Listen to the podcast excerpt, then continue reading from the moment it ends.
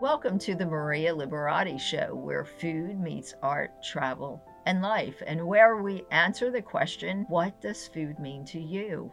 Share your response to that question what does food mean to you in a 50 word or less social media post or a 60 second or less audio soundbite. Hashtag it the Maria Liberati Show and share it on social media. If your soundbite or social media post is selected for an upcoming podcast segment, you'll get a copy of one of my books from the Basic Art of Italian Cooking series as a special thank you. I love sharing my segments with my listeners. For this holiday segment, the last segment of the year 2020, I wanted to read from my culinary memoir book, The Basic Art of Italian Cooking Holidays and Special Occasions. It's the book that I'm probably most proud of. It won the Gourmand World Cookbook Awards in 2010, and it's become somewhat of a holiday tradition around the world. It's sold all over the world, and you can find it on Amazon.com. You can also find it at MariaLiberati.com. This chapter is called Capodanno which in Italian means like the top of the year, and it's an expression used for New Year's. Despite the disappointment of being snowed in in Avezzano, we were among family, and Abruzzo is my home across the city. Avezzano is a city in Abruzzo. My family has a lot of history in the region. It's where my great grandfather set up our vineyard. Families are the flesh and blood of home, so even though I grew up across the Atlantic, Abruzzo is the home of my imagination that I discovered and found a place in, even if only in fragments at a time. It was a quiet, cold day despite the open, pale blue sky. Clouds made slow, casual passage across the sky, casting a brief shadow here and there over the town of Avezzano. As the roads had turned to snowdrift and many of the shops were closed in celebration of New Year's Eve or San Silvestro, St. Sylvester's Day, we were hard pressed to find the ingredients for a proper Italian feast. Luckily, we found enough small shops to scrape some great ingredients together for a full seven course Italian meal for 25 people. It was snowing across the countryside, but inside, particularly in the kitchen, we were sheltered from the cold. And there was a warm glow of activity and community. The smells were rising from pans, glasses were being filled and refilled, and the Vienna Symphony was playing for Europe on RAI, Italy's national TV station. After hours of cooking, the courses finally started rolling out. Our first course consisted of spaghetti tossed with fresh shrimp and calamari in aglio e olio, that's garlic and oil, topped with fresh parsley.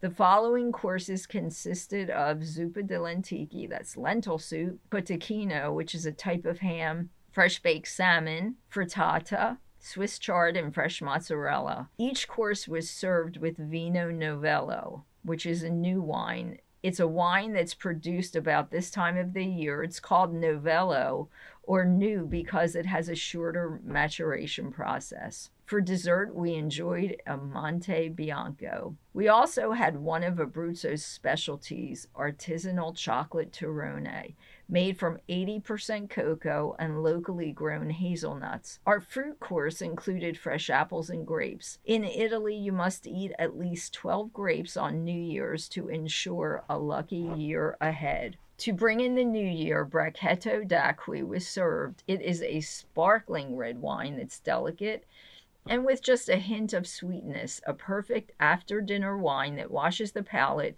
while getting you ready for the champagne to come in a few hours. By the time the feast was finished, we were all filled to the brim with food and drink.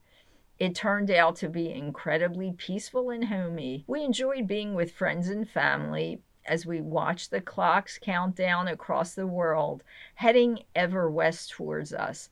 Finally, as the hour struck, church bells rang across the mountain from all the towns and fireworks lit up the sky. There was shouting and champagne, smiles and kisses between everyone, and I was glad that we were snowed in. I was glad to have this close, cloistered celebration among people I cared for in a place that I love. And here's a tip from Maria's Kitchen. Keep the evening festive and serve a bubbly wine like Prosecco from the Veneto region with dinner and or appetizers. Dry and white Prosecco makes an excellent choice to set an upbeat mood for this special evening. I wanted to also share some recipes for this special holiday from my book and also from my blog at marialiberati.com. So, as tradition goes, eating lentil soup around the beginning of the year assures prosperity in the new year. If you really want to seal in the prosperity, enjoy a bowl of lentil soup before your New Year's Eve meal and at the stroke of midnight, eat 12 grapes. So, here's my recipe for lentil soup. Two cups of dry lentils soaked overnight in four cups of water, two tablespoons of extra virgin olive oil, two garlic cloves, a slice of fresh onions, one can of finely chopped tomatoes, two whole carrots, a whole celery stick, pinch of salt, four slices of crusty bread broiled with drizzled olive oil. So you're going to saute the olive oil, garlic, and onion in a soup pot. And when just about golden, when the garlic and the onions are just about golden, add in the tomatoes. Then you're going to add in the lentils with the water that is remaining from soaking them, the whole carrots and celery. Cover and stir every so often. Cook until the liquid is just about evaporated and the lentils are tender. If the lentils have not finished cooking and the liquid evaporates, add in just a little bit of water, not too much because you don't want a watery soup you still want to have that flavor to it, but just add a little bit of water. But lentils cook really quickly, so you shouldn't have to add too much water. You're going to arrange two slices of the crostini bread in each soup dish. So, what you're going to do is with those four slices of crusty bread, you're going to put them in your broiler until they're crusty and golden on top. Then you're going to Put each slice at the bottom of a soup dish, drizzle with some extra virgin olive oil, and then you're going to ladle the soup on top of the crusty bread. And you can drizzle a little bit of olive oil on top of that. Enjoy that. An old Italian tradition is to eat 12 pomegranate seeds, one for every month of the year, at the stroke of midnight to bring good luck for the new year. Be sure to have plenty of these red beauties at your table. They're really healthy for you, also. Here's how to choose them. Select pomegranates that have shiny skin and no cracks. It should feel heavy in your hand. The top should yield slightly when pressed down. You can store them in a cool place for up to two months. This is how to cut a pomegranate. I know lots of people are afraid to buy them or serve them because they don't have a clue what to do with them. But here's how to cut them. When almost ready to serve, cut the pomegranate in half.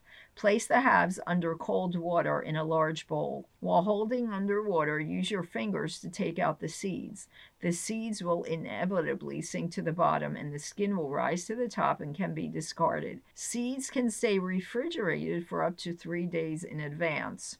Here are some other ways to use the color of this fruit to brighten up and flavor your holiday table. You can use them for a quick appetizer plate. Arrange flake Parmigiano Reggiano cheese along with slices of your favorite hard cheese on a wooden cheese board and sprinkle with pomegranate seeds. They also make a colorful addition to spinach salads or mixed greens with a sprinkle of these pomegranate seeds. And also for a leftover sandwich, mix leftover turkey or chicken with pomegranate seeds, chopped walnuts, and a drizzle of olive oil for a really delicious panini. You can even use the vegan turkey or chicken and mix it with the pomegranate seeds also. And one of my favorite things to do with pomegranate is to make this pomegranate aperitif. So you're going to take a quarter cup of spring distilled or purified drinking water, quarter cup of sugar, a pinch of powdered ginger, one cup of unsweetened pomegranate juice, two tablespoons of crushed ice, a quarter cup of fresh lemon juice.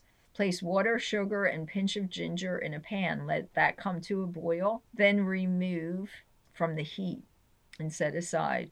Place the pomegranate juice, iced lemon juice, and cold syrup in a blender. Blend for two minutes. Serve immediately and sprinkle some pomegranate seeds in the aperitif when you serve it. Thanks for listening to the Maria Liberati Show, and thank you for a year of listening to all my listeners out there. And here's hoping that your new year of 2021 will be happy, healthy, and prosperous. And I'd also like to thank all of my guests for 2020 for making this such a great year. It was certainly fun sharing my podcast segments with you. And here's looking forward to a great 2021. We have some really interesting guests that we're lining up now and some interesting segments. And also, special thanks to my producer for making this all happen Britton Roselle. Thanks so much, Britton. And don't forget, you can find me on Twitter at Maria Liberati, that's with a capital M, on Facebook at Chef Maria Liberati, on Instagram at Maria Liberati, on LinkedIn at uh, M Liberati, and my website, marialiberati.com where my blog is also. And you can also find my book series, The Basic Art of Italian Cooking, my website at marialiberati.com, and anywhere you can find books. You'll find my book series. Of course, as I mentioned, The Basic Art of Italian Cooking, Holidays and Special Occasions is sold throughout the world and it's become a tradition all over the world for the holidays. So check that out. Or you can find some portions of it on my blog and more information on it, and you can get it at my blog and my website, marialiberati.com. This is Maria Liberati signing off for the last show of 2020 and looking forward to sharing my shows with you in 2021 of the Maria Liberati Show, where food meets art, travel, and life. But we also answer the question what does food mean to you? And don't forget to share your holiday table pictures with us and t- hashtag them the Maria Liberati Show. Again, if we select your photos to share on my website or any of your posts, if you hashtag them the Maria Liberati Show, uh, you may be selected to, to get a copy of one of the books from my book series, The Basic Art of Italian Cooking. We have a lot of winners, actually all over the world, that have been getting some books from my book series and wonderful food products from the Pastene Company and Molino Denti. Stay tuned also for more great prizes as well as great podcast segments in 2021. This is Maria Liberati wishing you a happy new year, buon anno for 2021, and peace, love, and pasta. Till next time.